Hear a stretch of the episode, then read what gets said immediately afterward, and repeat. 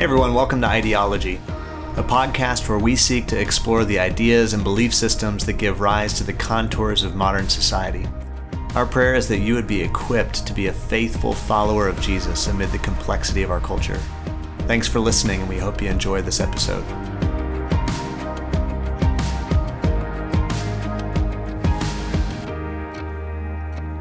Hello and welcome to Ideology. Mick Murray here with Drew Steadman. And we are going to circle back today on a conversation that we started off this season with, season two, talking about ethics. And uh, we did a couple weeks on ethics. You can backtrack and listen to those for context if you haven't already, maybe four or five weeks ago. And what we didn't do in those two episodes was talk about specific approaches to ethics, some of the fields of thought, or the different approaches that are out there. And we want to dive a little bit more in depth into some of those approaches today and where they intersect with kind of the meat of our podcast, talking about the ideas that are influencing us today, especially as Christians, as we navigate something like ethics in the twenty-first century. Uh, we're going to specifically talk about virtue ethics, deontology, and consequentialism or utilitarianism. And again, like last week, I'm going to kick this over to Drew, who's prepped a lot of the content, and I will add some color commentary as we go today. So Drew, why don't you kick us off? So the reason we're going to dive into schools of thought related to ethics is this actually helps us to understand the dialogue and the discourse we tend to come across.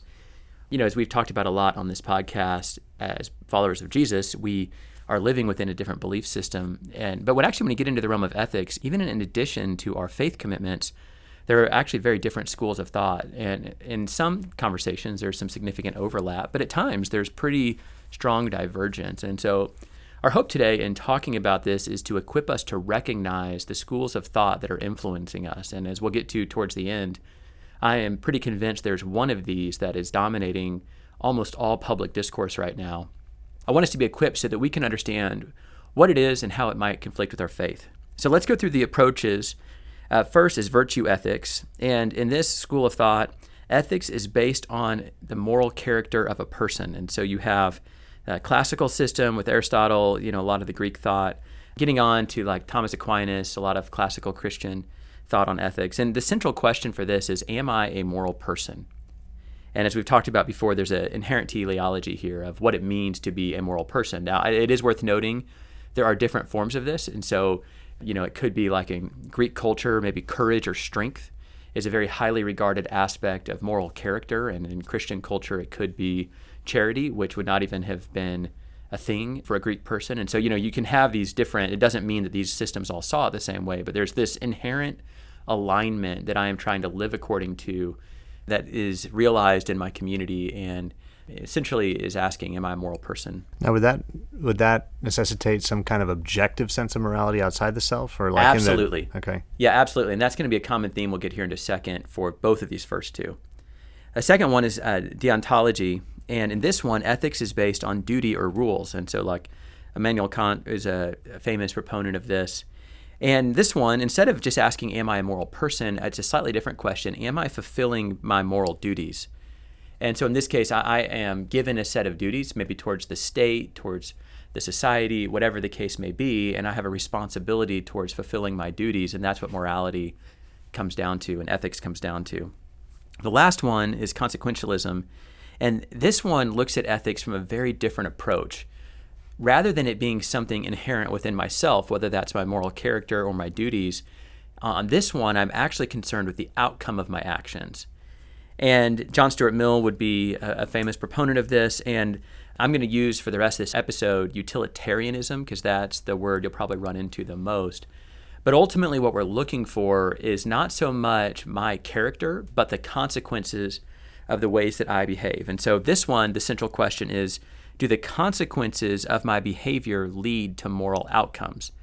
And so it's it's focused on the end result more than it is anything that's going on inherently inside of myself. So would you suggest that any one of these three are a distinctly Christian approach to ethics? I don't think so. Um, I think, you know, all of these, you could break these down into subcategories and different ways of formulating it. And I'm not an ethicist, and so I'm sure somebody out there who's listening could, you know, got dived into these at a more scholarly level. It's a, there's a lot of debate on all of these of even what fits where.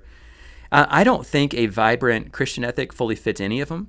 Um, and I think also all of these probably have some degree of merit. You know, I think I can perceive myself to be a moral person living in alignment with the design of God, maybe if I were to frame that from a Christian perspective, but I probably also have a responsibility to ask, what are the consequences of my behavior and how is that impacting other people? You know, if I'm aligned as best I understand with the Christian ethic, but people are, their experience of me is that I am a jerk or, you know, hard to work with or something, probably doesn't let me off the hook. You know, there, there's something deeper that's at work. And so I think any of these in and of themselves, I, I don't think you can equate them to be the Christian ethic.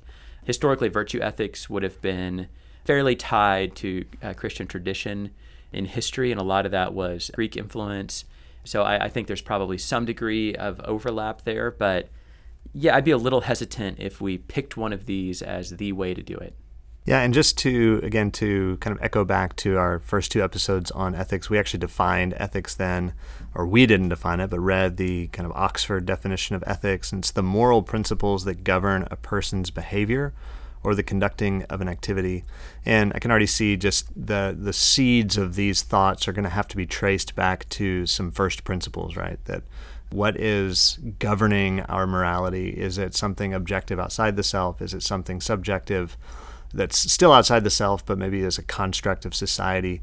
And so how would you approach the kind of the origins of some of these systems of thought when it, regarding uh, regarding ethics? Great points, Mick. You know, I think, yeah, that that is the key question here where we have to start is what is the broader framework that we're having this conversation? Is there an external source that governs our ethics, or is ethics entirely something that we get to define that's relative, you know, based on the definition that we want to give to it? I mean, that has huge consequences.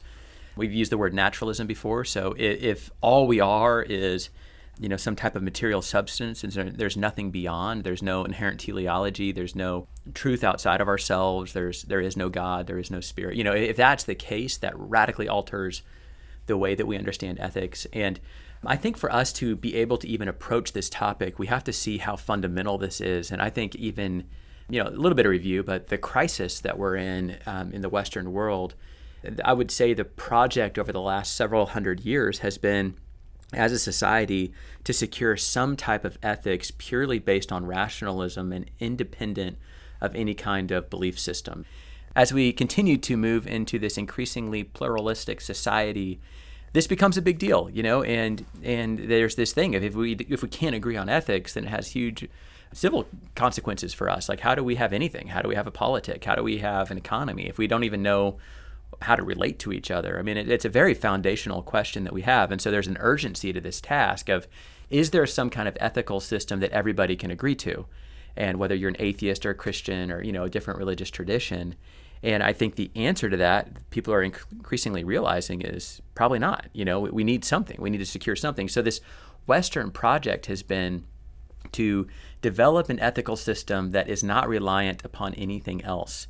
And you see these different approaches to it. And and that's partially why virtue ethics fell out of favor so quickly, is because it requires something. It requires some kind of vision of humanity that, as a society, we all agree to. And that day is probably come and gone. So then you get, you know, some of these other things, uh, Immanuel Kant, you know, this is part of his big project. And there's this this question of, you know, is there this inherent ethical belief that we all share, you know, deep down inside, that's intuitive? And I think modern research and the sociology of knowledge and the impact on culture and the way that culture causes us to think, and again, topics we've um, dove into in the past, that's under question. You know, maybe I have this intuitive belief of what's ethical, but that's probably something that's derived from my culture, not something that's just a universal principle that all people believe. And, you know, you have so many different variations of this thought, but but really what it comes down to is, there a way to secure a universal ethic that does not require some type of, of other additional belief about what the universe is and the purpose of, of human existence? And so I would argue no, I don't think that's possible. I think the stakes are really high on that conversation, and uh, that probably drives a lot of this. So in the absence of some type of external truth, utilitarianism seems to win the day. And I think if you talk to most, you know, or to, to study most like purely rationalist thinkers or atheistic thinkers, this is where they all land, because it's the only one that makes sense. And, you know, how, how do we define virtue apart from a belief system? How do we even understand duty apart from some other belief system? Like, you have to believe something else to be able to make sense of that from an ethical perspective, whether that's Greek philosophy, Catholicism, um, even Islam, or, you know, whatever the case may be. It's those type of belief systems are required for some of the ethical systems that are based upon them. And I think that's what in the early Enlightenment, at first people didn't see. And now, as that's projects continued for hundreds of years, we're starting to recognize that. And so what that leaves us with is universalism. And this this belief system is a relative newcomer. The last several hundred years, although you could probably could go back into some of the Greek thought um, and find it there. And it's a specific result of seeking to pioneer ethical systems that were not in any way reliant upon Christianity. So that's a key factor that drives this ethical system. Stanford Encyclopedia of Philosophy defines it this way: utilitarianism is generally held to be the view that the morally right action is the action that produces the most good. So again, let's go back to why we're having this episode. Um, now that I've defined this, pay attention to how much you read on the internet, and it's based on utilitarianism. It's this idea of what leads to the most good. And that drives, my thesis at least, almost every single conversation about ethics in our culture. Um, you very rarely hear people talk about character. You might, you might with politicians occasionally, and certain details of their life are made public. You do get into some element of character at that point. But even then, typically what we're going to look at, and rightfully so, is the impact of their poor character on other people. So we're looking at consequence almost entirely. Some of that's really good. And so I'm, I'm not dismissive of, I'm not trying to present this as that's all wrong. Um, it's more of an observation about what's winning the day culturally. And I think with any of these systems, there's good, but there's also real problems with it. And I think utilitarianism has some very significant problems. Um, to add another layer to it, typically what I'm noticing is that good and happiness are being equated together. You know, as we've mentioned before, there is this teleology in our culture of the purpose of life is to find happiness in this life. And it's this humanistic ideal that this life is all that I have, and so I want to maximize it, live it to the fullest, and there's this individualized pathway to happiness that I have, and I want to live according to that. And so, you know, the good is that which leads to the most happiness for people. And so ethics is then um, how do we create and structure a society that facilitates the most number of people experiencing the most amount of happiness?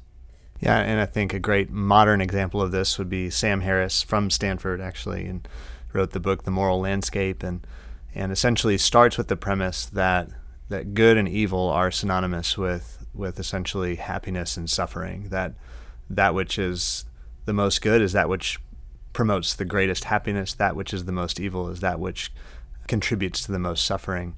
If you read his work, uh, after that assumption, that premise, it's it's fairly sound in terms of the logic and the rationale. But that's a massive assumption to start with. And I actually watched a talk of his that was likely in front of a predominantly atheistic audience. And actually at the end of his talk, somebody stood up in the back and said, hey, I, I agree with you, but aren't you starting with a massive assumption that good and happiness are synonymous? And and essentially he didn't have a good answer for that. He kind of stumbled through it, got defensive, and moved moved on.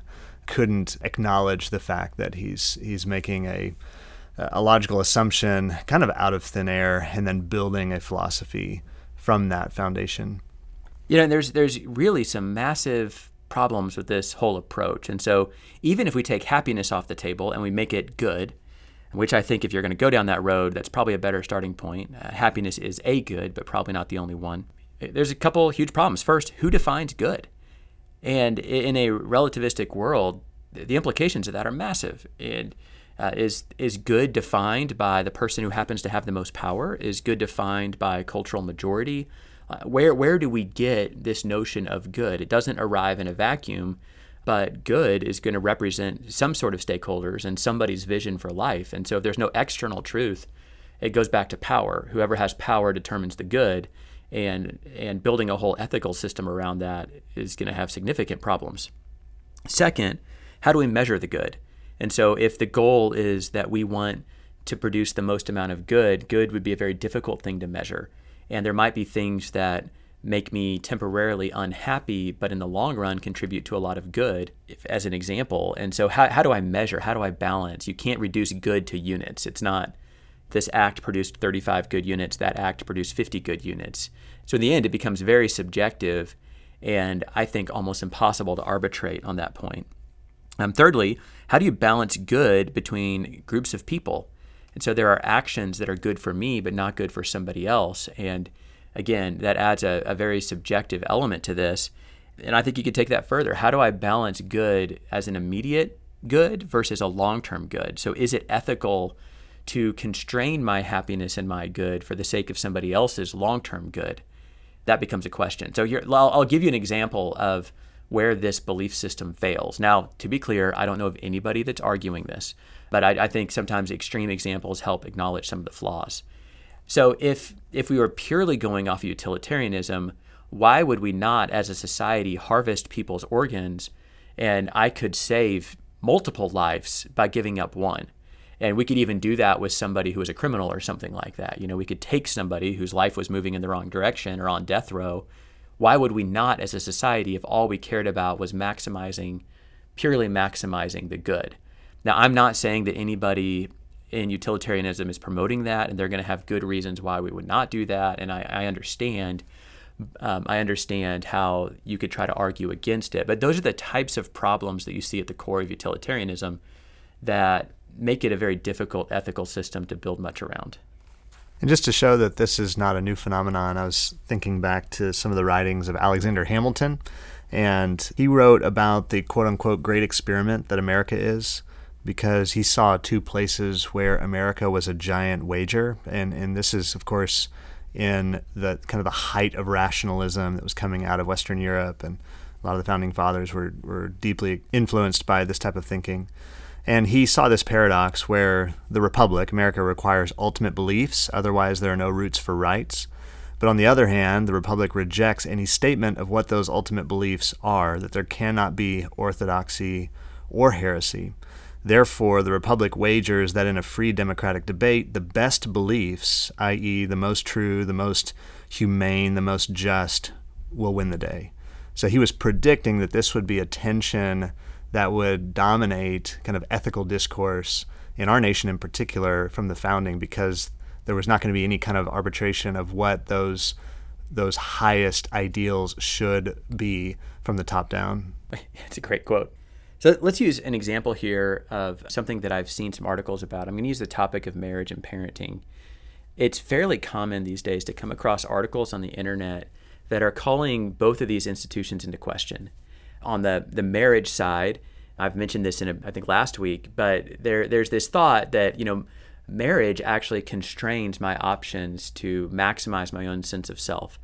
And so there's people really looking at that saying that before I, anyone should enter into a marriage, you need to see about like career compatibility, things like that, because there's this driving idea that for me to maximize my happiness, I have to have maximum freedom. And marriage is inherently a constraint upon that. So right there, you have a great example of utilitarianism at work, where it's an implied goal in life to maximize my sense of happiness. Therefore, I have to analyze an institution, even a very historic one that's fundamental to society, to see if it does its job. You can see the same thing with, with parenting. I've seen similar articles where people have tried to study the happiness of parents. So they'll take somebody who is either married and has no kids or or single and is not a parent, and they'll look at their happiness at any point in time, and then they'll look at somebody who's a parent and they'll study their happiness at any point in time. And there's actually studies out there that people who don't have kids are happier. That is advocating for people not to have children. And then you add on to that other things that you'll see that, you know, the good is to defeat climate change, which is certainly a worthy good. And so it's actually ethical to not have children because more people on the planet require the usage of more natural resources, including carbon footprint, food sources, all of that. So you see this at work here. You know, you see utilitarianism is going to take those things, and no matter how historic they are, no matter how much of a bedrock they are for society, they're going to ask the question because they're always looking at, is this maximizing the good and is this maximizing people's happiness? I think right, right out the gate, you run into a lot of really big problems. So for example, how on earth do you measure happiness over the course of a lifetime? And I think any parent with a young kid would readily acknowledge that at that moment when their kid's crying at three a.m., they're not feeling very happy, but there probably is a different word of fulfillment or purpose that comes into play. And and I don't know that it's possible to measure something like that. And then you and then you look at other factors as far as overall stability in society or things like that that are affected by it. And those are, again, purely based on the argue, argument of secularism. So if you're going to look at this from an entirely different ethical perspective, and this would probably be more the, the classical system, what you would see is that part of the calling of being a person is to be open to marriage. And I'll, I'll get to singleness here in a, in a second, because I think there's an alternative that's also very evident in the Christian tradition. But you would see that the teleology of what it means to be a person is to produce offspring and to be part of a family.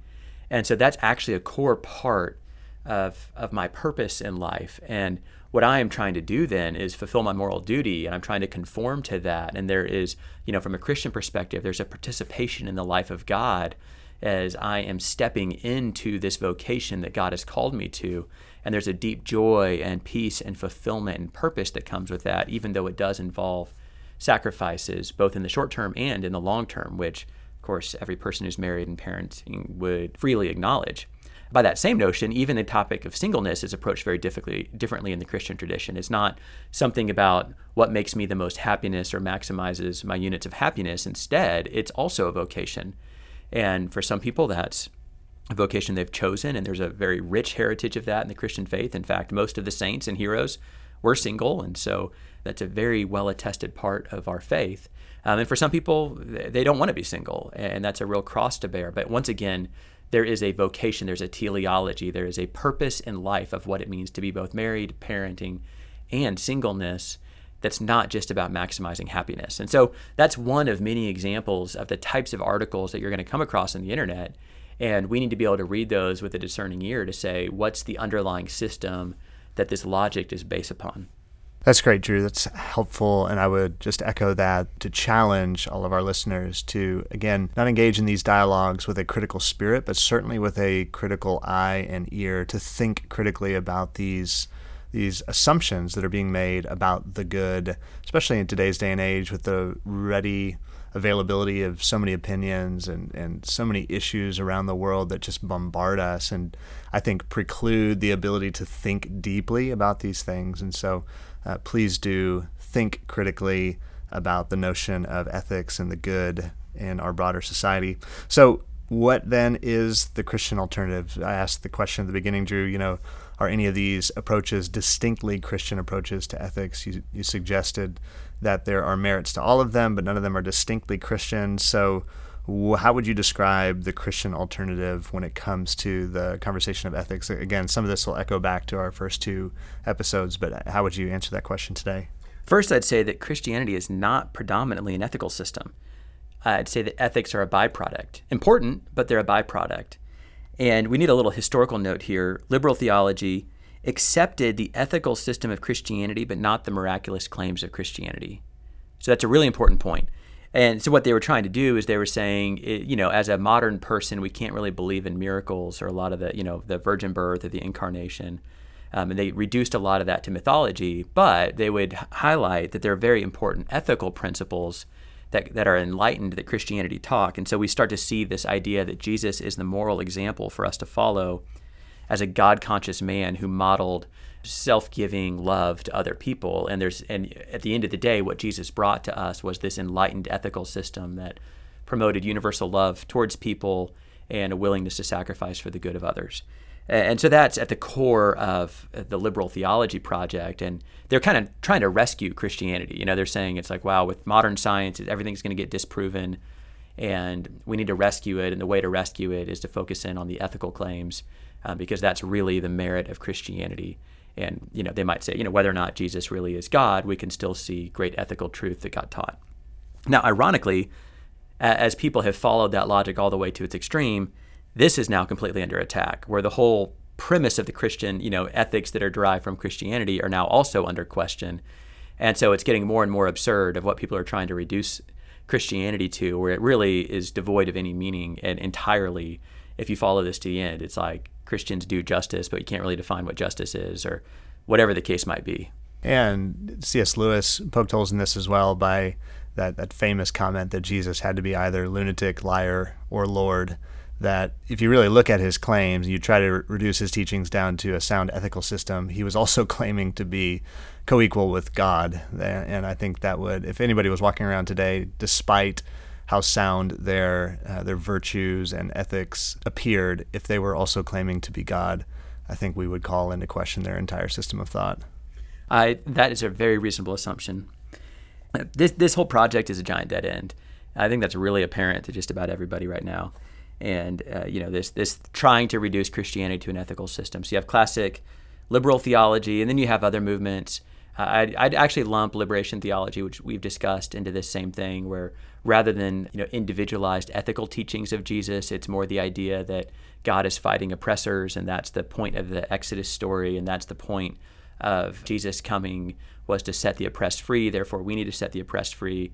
And that's the whole point of the Christian faith, which, again, of course, Jesus does set the oppressed free. That is one of the things that, that happens, but he didn't wield the sword and fight off the state of Rome and deal with the injustices of his own time in the way that people wanted him to, which, you know, would have been direct political action. He did something different that has had a much longer and far-reaching effect on the world.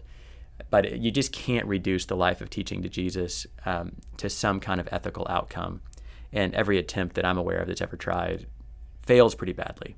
Second, so if, if Christianity is not predominantly an ethical system, the ethics of Christianity that it does have have to be marked by the cross, resurrection, and coming return of Jesus. And so the point of Christianity is a person. It is really, it's a triune God, principally made known through the person of Jesus Christ. And so what we have is not a, a system of principles that we try to follow, but instead we have a person that we follow.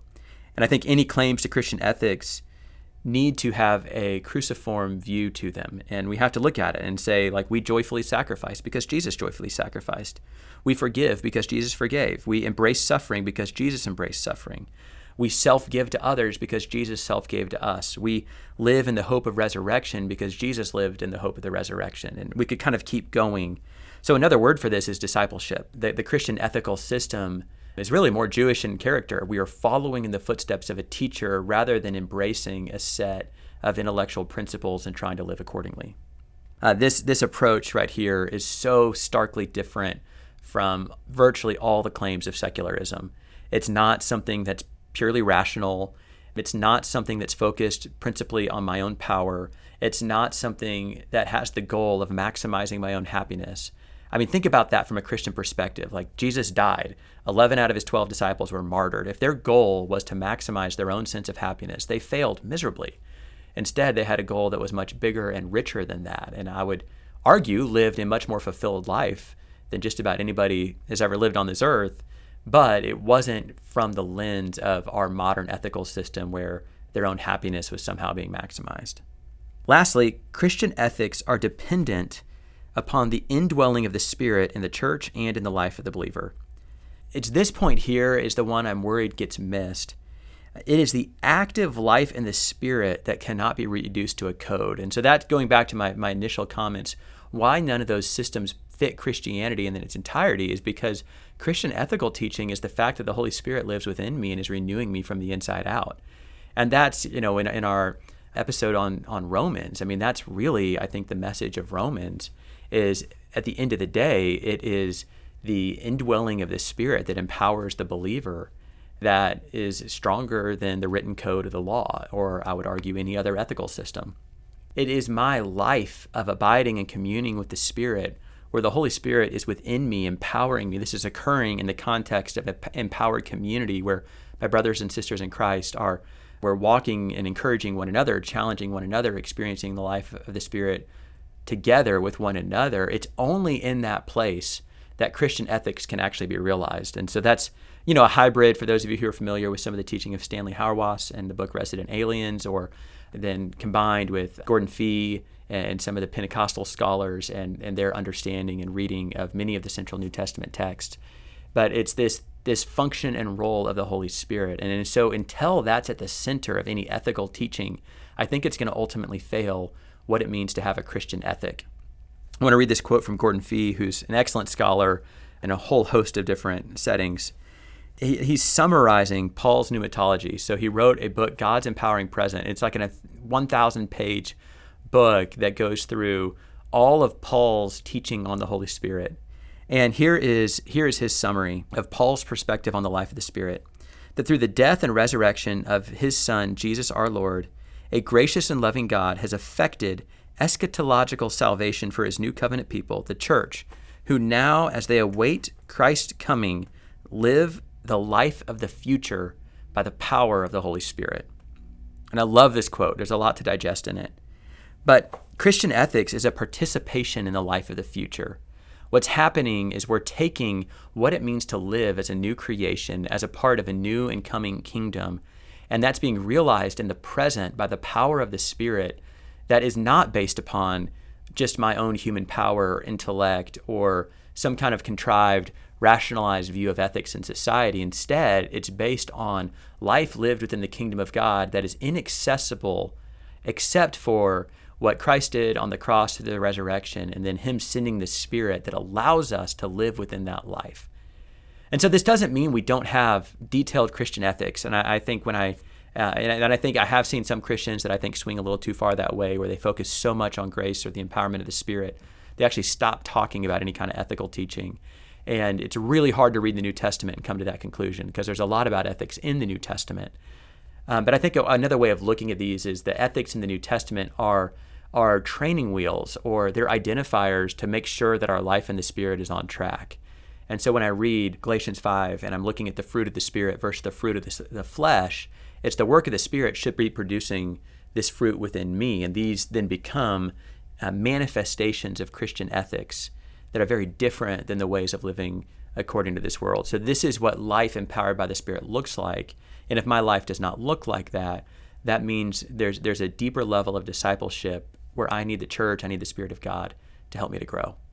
So maybe another way of saying that is you can't reduce the, the notion of Christian ethics down to a, a series of do's and don'ts, like a, maybe a Pharisaical code, that the context that Jesus stepped into where people were trying to, you know, check the boxes, do the right things in order to be morally sound. That Christian ethics is is far more robust than that, that it's it's participation in the life of the Spirit. It's it has to be connected and animated to something outside of itself, not just a code that's outside of itself, but an actual life source that is in the context of relationship, both with the Godhead by the Spirit of God for the individual believer, but then also in participation with his body, that it's in this greater context and within the, the larger narrative story of all of Christendom and the, the history that God is enacting in the world through the agency of the Holy Spirit, that it's only when we step into that greater story in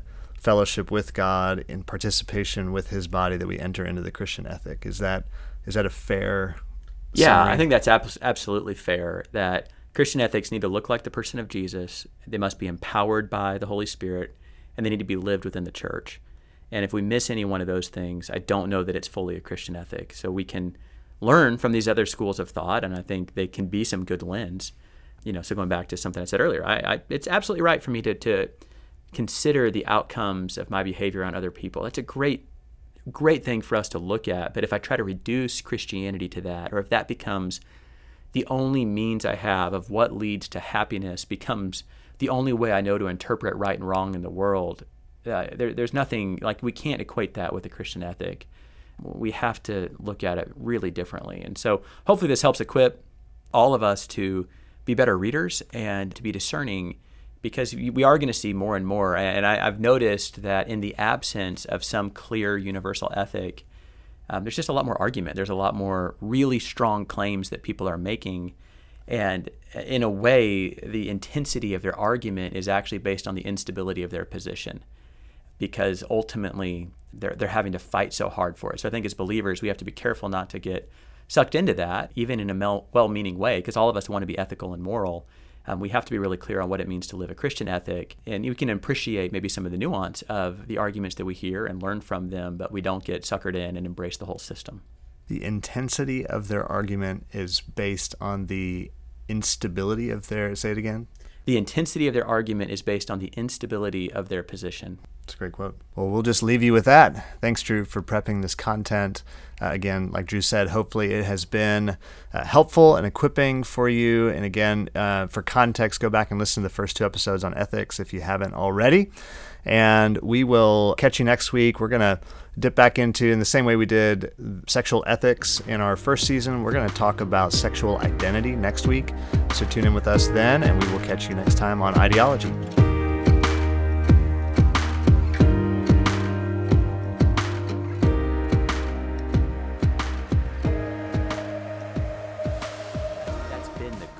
Is as we've moved into this very plural, pluralist, uh, I can't talk, pluralistic, sis,